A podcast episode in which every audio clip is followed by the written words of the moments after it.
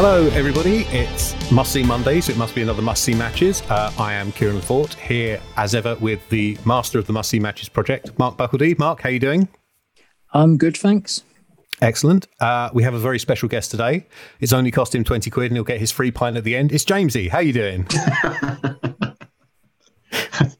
That's a very topical joke. That um, it is. It's not going to age well, I don't think. But if I someone's listening in six months' time, I'm not sure. But I, um, I mean, do you know what else doesn't age well? Modern progress. well, we dealt with progress last week. This week we are going a long way back in time. Uh, we are going back to September the 22nd, 1996, in your house, number 10, Mind Games, uh, Shawn Michaels versus Mankind for the WWF title. Um, I mean, I'm just thinking like this match is 26 years old. Do we need to explain who these people are? Surely everybody knows Shawn Michaels, right? Even in his current role as like the man behind NXT, I assume he still is these days. But are there people who don't know who Mick Foley is, or at least the Mankind character? Uh, there's definitely going to be people who don't know what an In Your House is. Ah, surely they do. I, I, think the I think the level of nerds that listens to this show yeah. and, that, and, that involves themselves in this project probably has a good idea who Mick All right, fair enough. Well, I won't. I, won't ex- I, would imagine. Yeah, I won't. I won't explain mankind. We'll save that for when we do like the Chigusa Nagayo episodes, and we have to explain who she is. For yeah, example. Exactly. um, in your house, though, were sort of like before every pay per view had its own name. Uh, the WWF only did four or five major pay per views each year, and then they decided they wanted more money because WCW were doing more pay per views at the time. And so on the matches that weren't the big shows, your WrestleMania, your SummerSlam, your Royal Rumble, your Survivor Series, obviously not in that order, they would have a slightly cheaper two hour pay per view called In Your House um, with a uh, extremely 90s uh, house set uh, serving as the background. Um, and the, they would be like 15 bucks and they'd sort of be like i don't know like a like a big raw that you had to pay for really um, not quite a, a proper pay-per-view and not quite a tv show a bit um, 90s saturday night main event kind of that you had to pay for yeah yeah, or Clash of the Champions, maybe you know those. Yeah, that's the, the best yeah, way. Like that's the, pretty much the, in between yeah. little pay per views. Yes, Clash Clash of the Champions that you had to pay for because Clash was on free TV. Yeah, yeah, and so this is the the tenth one of those. They must have been doing all right. They must have been doing all right at the time. Apparently, this sold out like fourteen thousand people in mm-hmm. the building, which surprised me, particularly because of how this match was built. I watched the today. I just skimmed through the the two Raws leading up to this. There is almost no build for this match. Uh, um, Shawn does a pay per view that's half pushing the Jim Cornette versus Jose Lothario match that's going on on the same show. Um, the segment building Mark Henry versus Jerry Lawler goes longer. And then the, the go home Raw, there is literally an ad for the show, a card rundown of the show, and a 30 second Mankind Paul Bearer promo that has Bearer singing Shawn's music and Mankind asking if winning the title will make him a sexy boy there is no feud between these two. It's completely cold. Um, I've skipped over what I usually do uh, when our guests first appear. What is it about this match that had you put it on your list, Jamesie? Um, it's not. I don't have a personal story. I would say about this match. In, fact, I wasn't avidly watching WWF back in 1997. Um, I, I, was I was 16 at the time, giving away my age there. Um, oh, I'm older. Don't worry. and I was I was dabbling in WWF TV, but my, my interests were elsewhere at that time in my life. Hmm. Um, but I put it on like because it's number one. It's a great, great match. Genuinely a great match. I, I do think it's one of the best matches in in company history. Um, I think it's a five star match. Um, but I also put it on there because, and again, I don't want to get straight into talking about the match here, so mm. I'll hmm. keep it vague. Um, when I went back watching this match in hindsight years later, I feel like this was a match that very much formed a lot of my strong opinions on wrestling and formed some of my tastes in wrestling.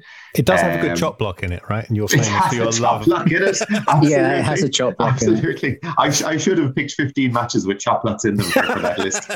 In hindsight, it, it, would have been the perfect Jamesie list. But like, it, it is what I would call a Jamesie match in inverted commas. Um, mm-hmm. it, it, it does a lot of the things that I like in wrestling.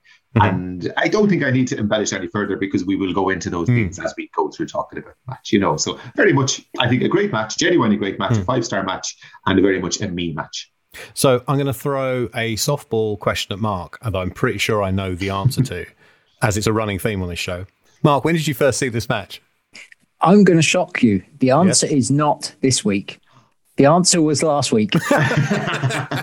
uh, yeah, no, I have never seen a brown shirt uh, Mick Foley uh, Mankind match. Oh I've wow! Only ever seen a couple of like white shirt mankind matches, and it might have been just the one where The Rock absolutely uh, takes liberties with the chair shots. I think that might be it. Wow. Did it surprise you at how little of mankind there was, how thin he was in this match? Because that surprised I rewatched this again mm. today and I was like, Foley looks half the size I genuinely remember him as being. I I wouldn't say I overly noticed that per se. Uh, not really. Um, I I've got a lot of thoughts on this match. Um, sure. I'm going to very quickly try to maximize my time speaking, uh, and just a couple of things I wanted to point out. Apologies, no, uh, on that. thing. Uh, first of all, two uh, in your house matches are on the top 104 that we'll be covering on this podcast. So this is the first of them. Mm-hmm. This is the first of three Mick Foley matches we'll be covering. So this is our second Shawn Michaels match. And I just want to quickly point this fact out as I was looking through the data. Uh, there's a run of eight WWF matches uh, on the top 104 chronologically.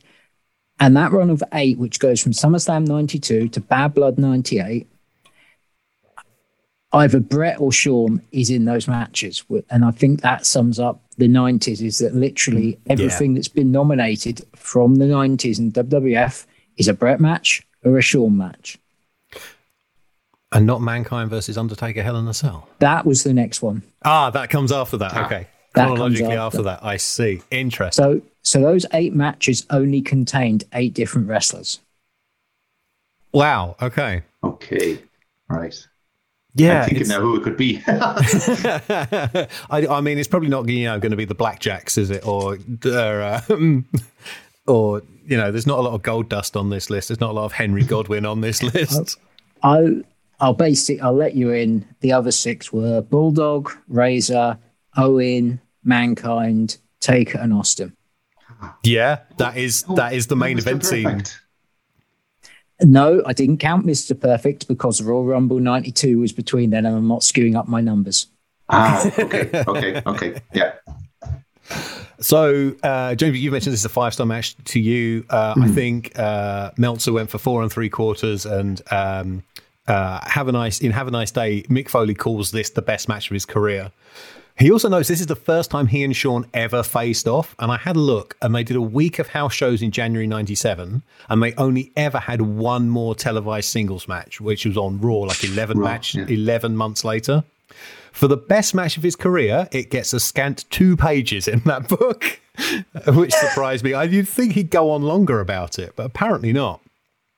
Is there anything else anybody wants to talk about before we talk about the match itself? Just how woeful the undercard is for this particular show. it's it's like it's just reading it. There's, there's a one minute Jim Cornette versus Jose Lothario match in which, yep. like at this point, neither of them are active wrestlers by any means. Nope. I think the second best match on the show is Taker Goldust. Which, yeah, they do. Like, they do uh, like a no holds barred type match, don't they? Like yeah. a street fight. Yeah. And looking looking on cage match, that's the that's the second best match of the show at a whopping God. four point something.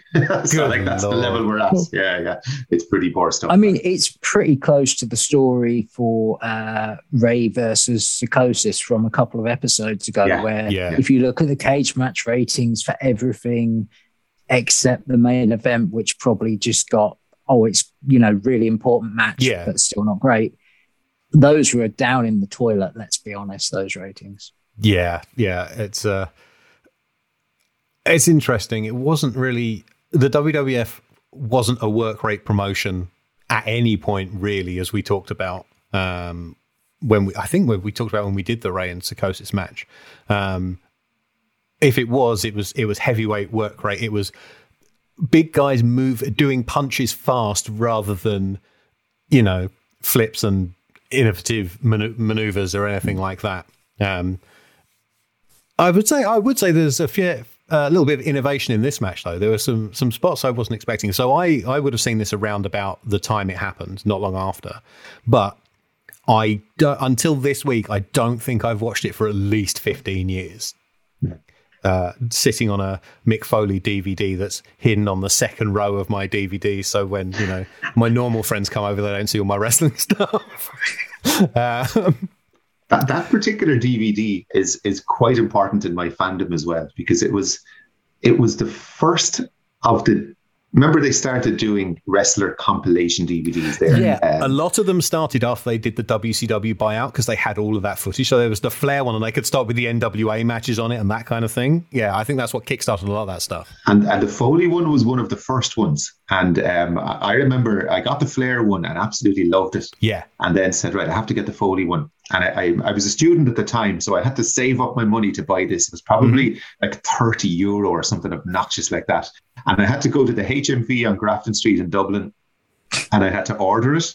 And I kept going in. Like it took fucking six weeks for this thing to come in. so like by the time I actually got it, my anticipation was through the roof. Yeah. And, and again, specifically remember this match being the standout match on that DVD. Like there's, there's a whole lot of great matches on that DVD. It's really, it's actually a really good compilation set. Is um, that the, the three fa- the three faces set, or the hard knocks and cheap pops? Hard knocks, cheap pops. That's the yes, one that's the one yeah. I've got. Yeah. yeah, yeah, yeah, yeah. I still have it in the press here beside me somewhere, yeah. covered in scratches at this stage. but uh, I don't even know if it would play anymore. But yeah, yeah, yeah. Good, good memories of that DVD coming out for sure. Yeah, yeah indeed. Um, so the match itself uh, is, I mean, Foley has sort of been parachuted in as challenger of the month for Shawn. As we mentioned, there was no story building up to this. I think he's here because he's kind of he's a good hand is a term that's sort of thrown about a bit much uh, and generally means okay wrestler these days. But like mm. he, he, Foley was, I think, put in this position because he could be relied upon to have a good match with Shawn, um, and they kind of turned up the dial. I guess this was. I mean, I was going to get to this at the end, but it seems pertinent to do it now. This kind of was part of a slow turn towards the WWF pay per view main event house style being a big, dramatic, just about contained brawl that okay, arguably yeah. it argue that period kind of arguably starts with the Bret and Diesel no holds barred match at Survivor Series the night the year before, and there's also the Bret and Bulldog match from In Your House Five where Bret does a sneaky blade job and pretends he banged his head on something. Uh, there's a Bret and Diesel cage match in Your House Six. There's the Bret and Diesel, uh, Shawn and Diesel no holds barred match in Your House Seven. Uh, the Mad Dog Vachon leg match. Um, uh, Bret and Austin at Survivor Series is kind of in that vein, and then Final Four in February next year, you kind of really turn towards that house style as we shift away from the new generation. Not quite, not into Attitude Era yet, but there's this this funny kind of bridge between the two eras, if you like. As someone that's uh, that's never seen this era uh, mm. main events, it really does feel like almost a prototypical, a slightly not quite as we'll see it version of like the the main event should get in 2000 2001 mm. um, basically which are, so the, which, are which are kind of like the speed heavyweight matches i was talking about before mm. um, well you know speed heavyweights and razor blades a lot of the time because there seemed to be there was a point where there was just like the main event of any WWF pay per view was guaranteed to be somebody was gushing blood everywhere. um, but there's none of that in this match. Um, the first spot that really kind of kind of marks it as being different to your standard WF main event uh, is quite early. They go onto the floor, uh, and Mankind peels up the, the ringside mats. And while the mat is up over his face, Shawn drop kicks him, knocking him back onto the concrete with the mats on top of him, and then just jumps up and down on top of him. And that's the kind of thing you didn't get in like prior main events and prior matches. And that, you know, that makes it slightly slightly different. Uh, the finish is definitely different, but we'll get onto that in a while. Um, there's a weird bit. So Shawn goes to whip Foley corner to corner, and well, it's the other way around. Uh, Shawn ends up doing the run into the corner and jumps up onto the, the post to do a, I guess, a twisting crossbody or something. And Foley just doesn't go with him. So Shawn just mm. runs back across the ring, yelling, "Come on!" and kicks him. And Mankind, completely out of character, slaps him. and I thought, I, I was like, I don't remember this breaking down.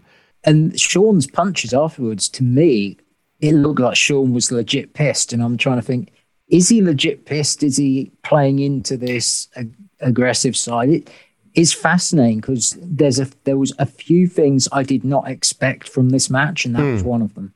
Hmm. They weren't like they were sort of like semi-worked punches. You could see he was going mm. like for the forehead rather than hitting him in the face, but he was hitting him quite hard in the forehead to, you know, to kind of uh, ram home that we should probably get back on the same page and stop faffing about.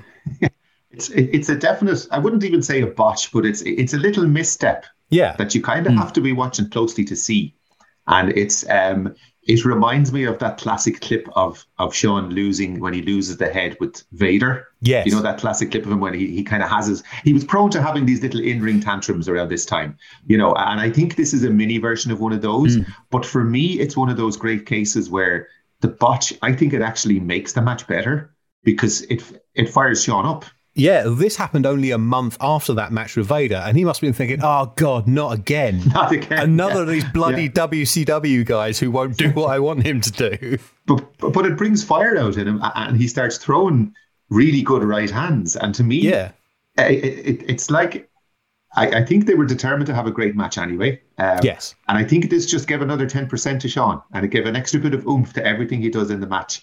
And to me, it's one of those happy situations where the botch actually enhances the match and makes everything better, you know. And as I said, I wouldn't say Shawn's right hand is the greatest in the world, but those punches he throws just after there are pretty good punches. Oh, yeah. You know? I, th- I, was I surprised how many he was throwing. I really was.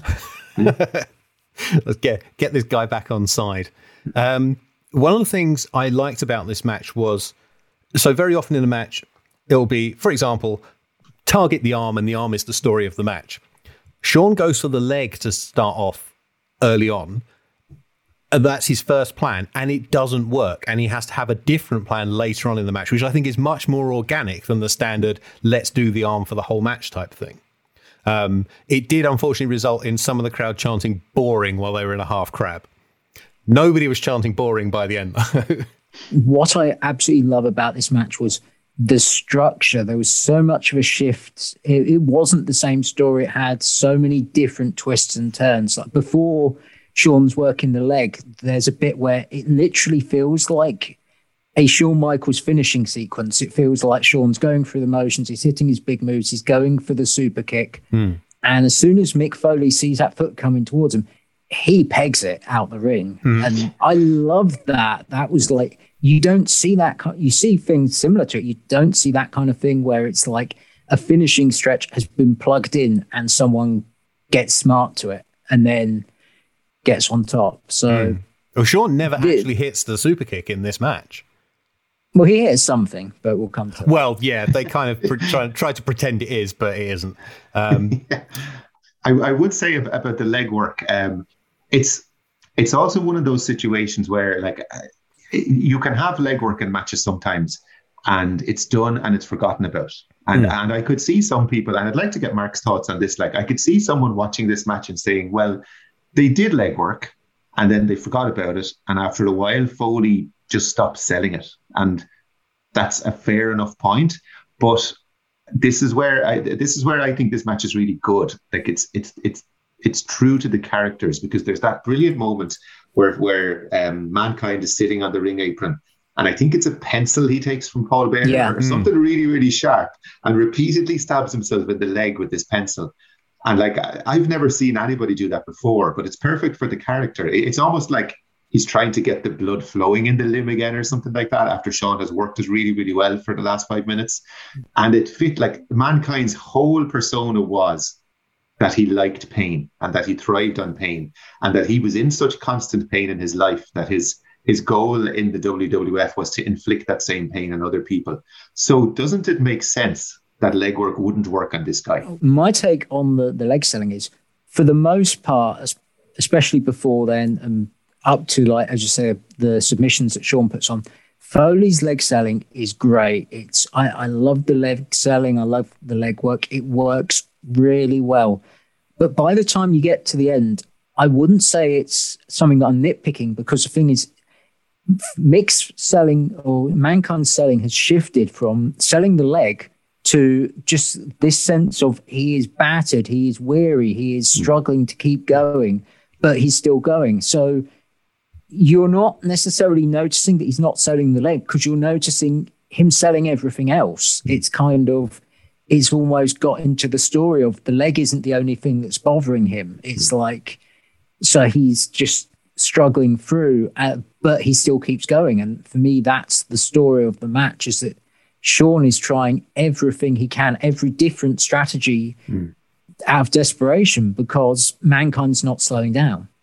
Well, the very small build, stopping. the very small build to this match in the the ads that they played a grand total of twice on Raw was um, how is Shawn going to survive the insanity of mankind? Um, Shawn does a power slam in this match. I don't think I've ever seen him do in any other match. Like it's a very mm. un-Shawn Michaels move particularly on somebody who is bigger and heavier than him, for sure.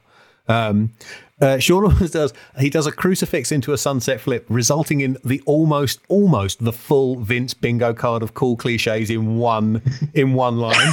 Shawn Michaels, what a maneuver! One, two, he got him. No, he didn't. If you had unbelievable in the center square, that's a full house in a single in a single call.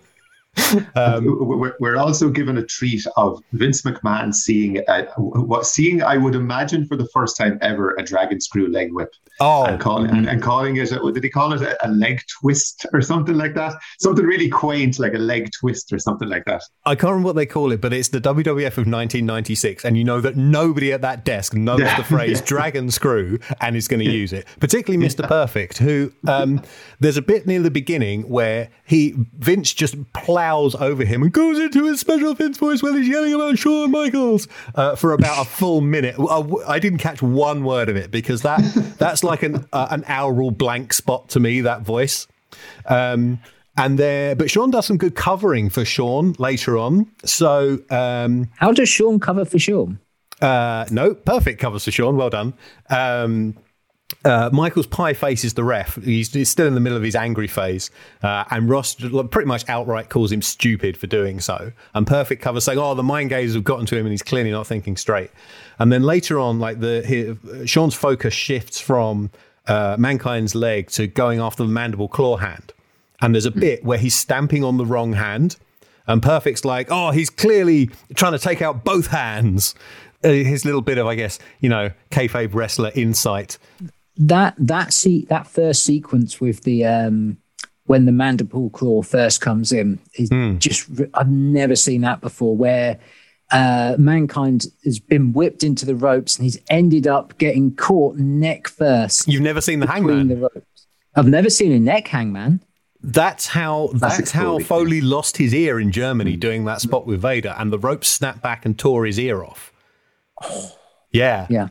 And he kept I, doing I knew, it. and he kept doing it. Yeah, well, it for guess, years and years afterwards because he's mental. Well, I guess the, the, the WWF ring crews are a bit more, um, you know, compos mentis than whichever guys they got in Germany to put that thing together.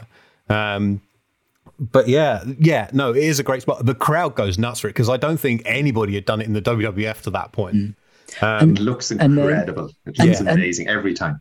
But mm. the best bit about it is you see that you you think okay mankind's in trouble Shawn comes over hand comes up mandible claw that is that is a fantastic spot oh yeah yeah like yeah. as you said like mankind is is clearly going to be in pain but here comes his adversary and like he is going to feel some of that pain as well the mandible claw at the time was like it had been built and built and built and built like it was yeah. a proper kill shot as well that's mm. the other point about it like like he, he had been putting away jobbers with that move for maybe the first three or four months of his existence in the company, you know. Mm. So it, it, was a big deal.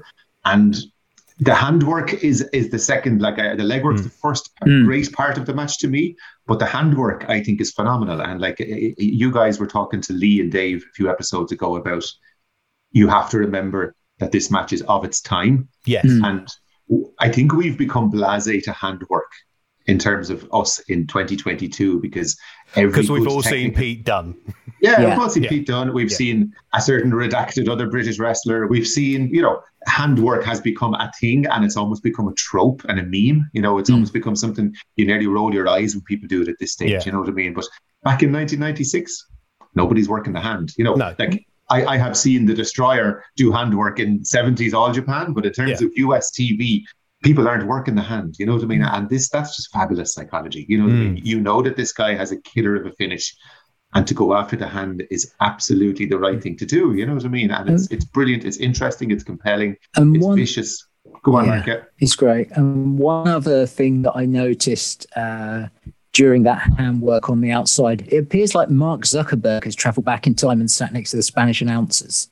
There's this German guy, and he looks so much like Mark Zuckerberg. It confused the hell out of me. Let's go back and have a look at that. uh, so, James, you mentioned like uh, uh, mankind has been plowing through jobbers with the, the mandible claw. Most importantly, in WWF canon, he's put down the Undertaker with the mandible claw, who you know the last person to put him down with anything closely resembling that was Giant Gonzalez with an ether soaked rag three years ago. and this is very much on a different level to that. Yeah, there's a lot of this that goes on on the outside. Um, they uh, mankind maneuvers the um, uh, Spanish announce table uh, very early on mm. to, to, give us our Chekhov's table for later. Uh, there's a great bit where after the hangman uh, they go outside and Mankind gets it on again. And Shawn to get out of it, just throws him into the barrier. But the best part is he very comically knocks Hugo Savinovich out of his chair um, as he hits the railings. Mm. Um, uh, Shawn gets hold of a chair and Mankind goes for a punch, which Shawn blocks with the chair, swipes out his knee with it, and then smashes the mandible claw hand with it. Mm. And when I watched this through and wrote my notes, I, I wrote, Stop being a cheating babyface because babyfaces that don't stick to the rules annoy the hell out of me. Like in my world, baby faces don't stomp. Stamping on a man when he's down is a heel tactic. Mm. Was Shawn meant to be turning heel around this point? Because it kind no, of I don't think so. Heelish.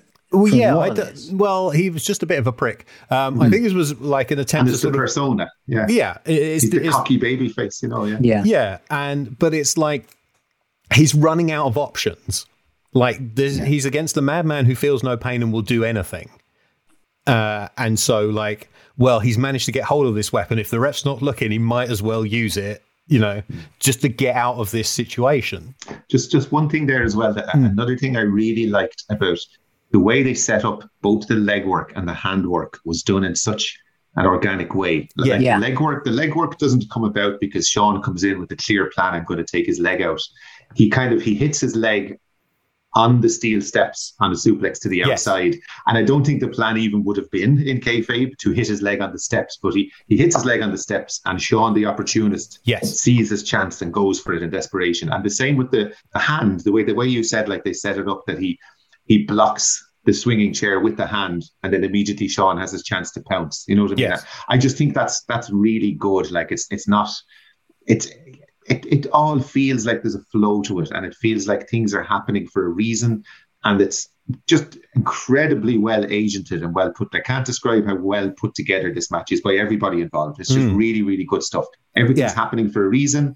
Things happen in the match that then affects the next 10 minutes. And it just gives the match this amazing flow more than anything, you know?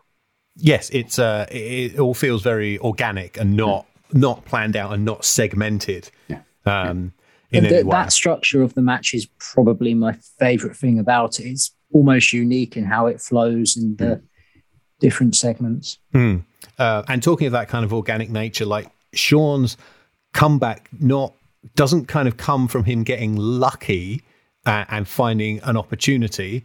Uh, like mankind's getting frustrated, and he dumps Shawn in the in the casket that he was brought out to ringside in, um, and Shawn starts immediately and kind of starts his comeback, punching his way out of the casket, simply because he has time to.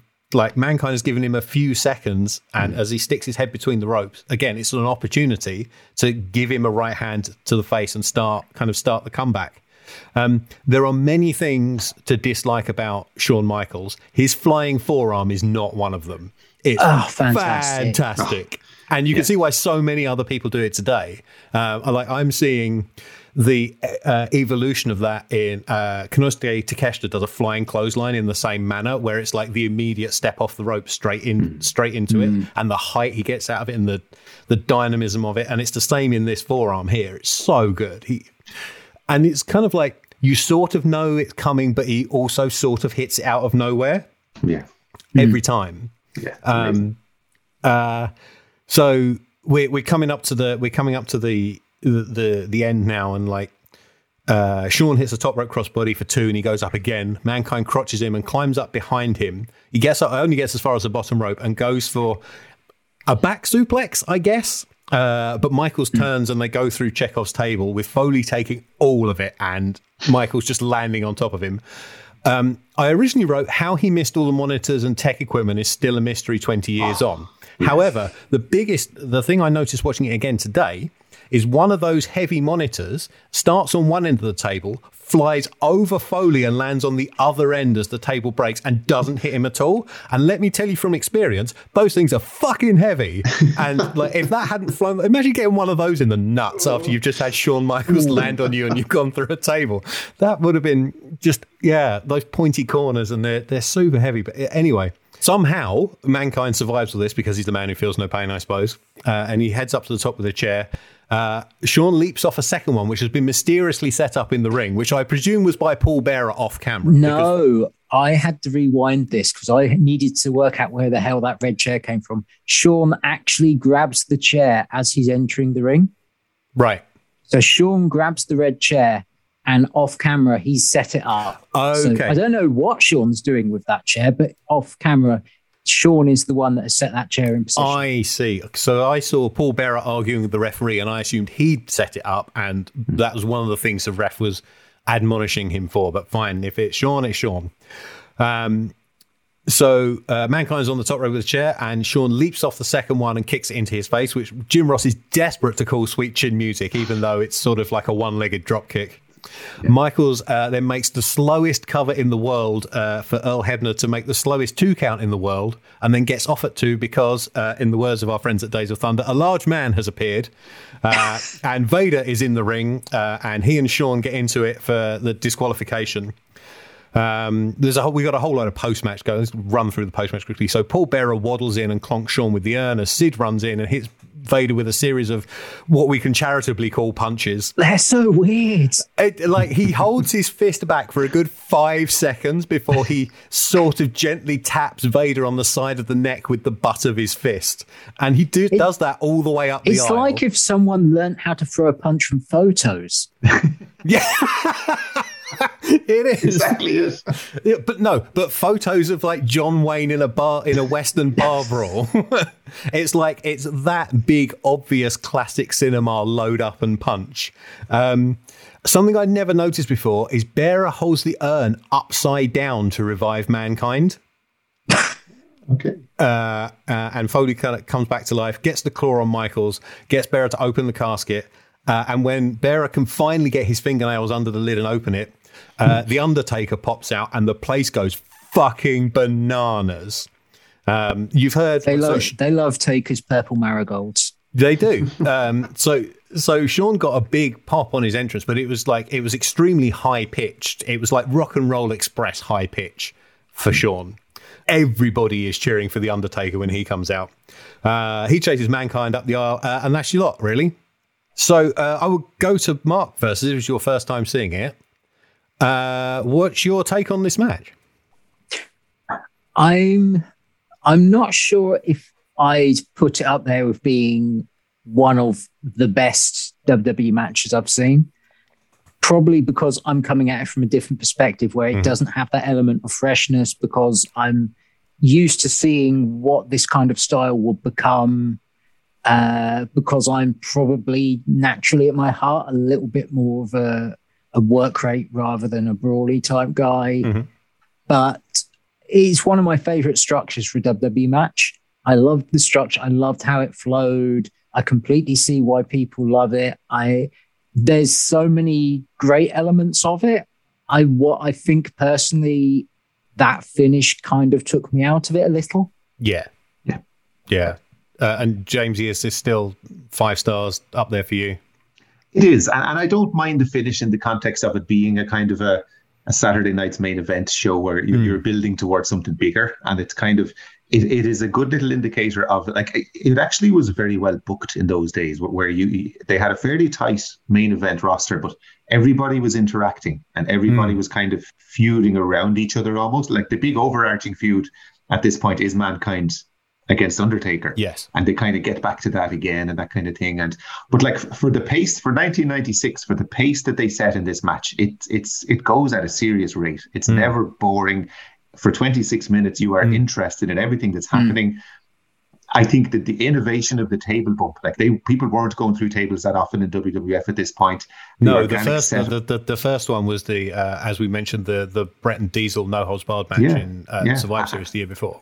Yeah, and how organic it was. Like mm. it takes you by surprise. That you, you know you remember the table being there, but at the same time you forget it. Yeah. And like when they when they hmm. come off the top, because of the way the camera's set up, it is a genuine shock and surprise. Like it is really, really well done, I have to mm. say. Um, and the fact that they didn't remove the monitors gives it a sense of danger. And as you said, when it literally explodes and paper and cameras go everywhere, yeah. it's a great, great visual. Like it really, really is, you know. Mm. So for me, yeah, I still have it as five stars. One of my favorite WWF matches of all time. I, I, I totally get everything that Mark said. And looking back at these matches now in hindsight, you do really have to struggle to put yourself back in the 90s mindset almost to, to watch them, you know. But mm. but for me, a genuine classic, a really great match. I think we're going to find that a lot on this show, like have, having to rewind our brains, if you like. Yeah, um, it's whenever I, I, watch 80s wrestling, and the same. You, yeah. you have to put your 80s hat on, mm, yes, and remember what you the time period you're watching wrestling in. You know? Yes, yes, indeed. And I tried to do that with this match uh, as mm. far as possible, but still, like as you've kind of said, like the the the DQ and the post match kind of makes it feel like a Raw main event you've just paid twenty bucks for, mm. and yeah. I couldn't. It was I will say it was slightly less good than I remembered it being. However, talking about it now has kind of made me enjoy it more, which is interesting. Like, yeah, there isn't an I can't think of another match in the WWF like this one. Even though, as I said, they were moving towards that more kind of big brawl style, mm. this was felt. I don't know. Um, almost territories. Like I could yeah. I could see, you know, I mean, he's not as athletic, but I could see, you know, like Jerry Lawler doing this with Mankind in mm. Memphis or whatever, you know, particularly like the big spots on the outside. So uh, before we wrap this up, uh, Mark, is there anything uh, else you want to say about the match? I, I definitely think for people um, like me who got into wrestling around 2000, thanks in part to when Channel 4 had um, the Royal Rumble, which was really when I first got into WWF, and sort of people that have seen the back end of the Attitude Era and not the stuff that came before. This is definitely worth going back and watching because it does feel like we've said earlier, it's probably not the start, but it feels like almost the start of what the WWE style would become. Mm. It's part of the part of the transition, as we mentioned earlier on. Mm. Uh, and Jamesie, anything else from you? You brought this to us. Yeah, I suppose just like the the whole idea of the project was must see, and, and I do believe it is a must see match. I think it is a match people mm. should watch once in their lives. Like if, if you want to see, as you said, a company transitioning from an old way of doing things into a new way of doing things, a company that's finally having to accept that you can have a smaller guy and a guy that looks like a Mick Foley in their main event. Um, if you want, if you want to see a brawl, if you want to see two of the greatest bumpers of all time, and I think if you're one of these people that maybe doesn't like Shawn or has criticisms of Shawn, I, I and like I'm no massive Heartbreak Kid fan, but if I was to say, if someone was to say to me, well, what's a good HBK match, and what's a match that maybe you could use to argue back against many of the criticisms of Shawn Michaels. I would say this is this is one of, if not the best match that you could possibly do that with. You know what I mean? He mm. he hmm. comes out of this match looking very good for me. He does a lot of things that he's not given mm. credit for doing in this match. Um, so yeah, as I said, it's must see matches, and I said I, I really do think this is a match everybody should give a chance to at least once in their lives. Absolutely. Uh, and on your point about Shawn, like for all the for all the many things you can say about him, for, and for the the backstage uh, Michael Hickenbottom of you know ninety six and ninety seven, you cannot argue that he can absolutely go. He can. Mm. He would always mm. deliver, yeah. unless he what didn't feel like it. Um, he what you know when when the cameras are on and the lights are on and the people were cheering, he would give you the best match of the night almost out of spite. yeah. Uh, and you mentioned about uh, someone who looks like Mick Foley. Uh, Jim Ross very pointedly says at the beginning of the match if Mankind wins, he's a very challenging image to market. Yeah. Uh, yeah. Which is interesting for what happens three years on. Yeah. I don't know what everyone's talking about. Have you seen the latest Mick Foley action figure? The man was ripped. Has he got a buff figure coming out? oh, ridiculous. it's ridiculously buff oh, yeah? He, like we're, we're talking V-shaped, like Triple H, like six abs. oh, amazing! It's, it's, a mankind one that, that you can take the clothes off so you can see the body inside, and it's it's ridiculous. He's shredded. This is worth going out your way to track down just for the. It's brilliant. Oh, I, I will have to do that when we finish. Mick the body Foley. uh, Jamesie, thank you so much for giving up your time and coming to speak to us today. Uh, the floor is yours to plug whatever you would like to plug. I, I, don't have much to plug really. My Twitter is at Jamesie underscore 2015. I, I don't have a regular podcast home. I'm a bit of a, I'm a free agent at the moment, lads. I'm moving between the territories. You know what I mean? Having a match but before the crowd gets sick of me, I move on to the next place and get my pay, get my payday there as well. You know, so so nothing major to plug at the moment. Um, I, I did actually. I tell you what, I, I, did a show recently on the Grapple Patreon about um, Samoa Joe that I was actually very proud of. So um, pop over to the guys' Patreon there and have a look at that because I, I do think that that's actually a, a, very good bit of audio that myself, Benno, Garrett, and JP did about two or three weeks ago. Tremendous. As for us, uh, we've collated all our links into a link tree, linktr.ee slash must see matches. And that has links to all the Twitters, mine, Mark's, the shows, all the ways to subscribe to this show, the full uh, must see matches list, and more. Uh, we will be back next week uh, with another match and another guest. And we'll see you then. Bye.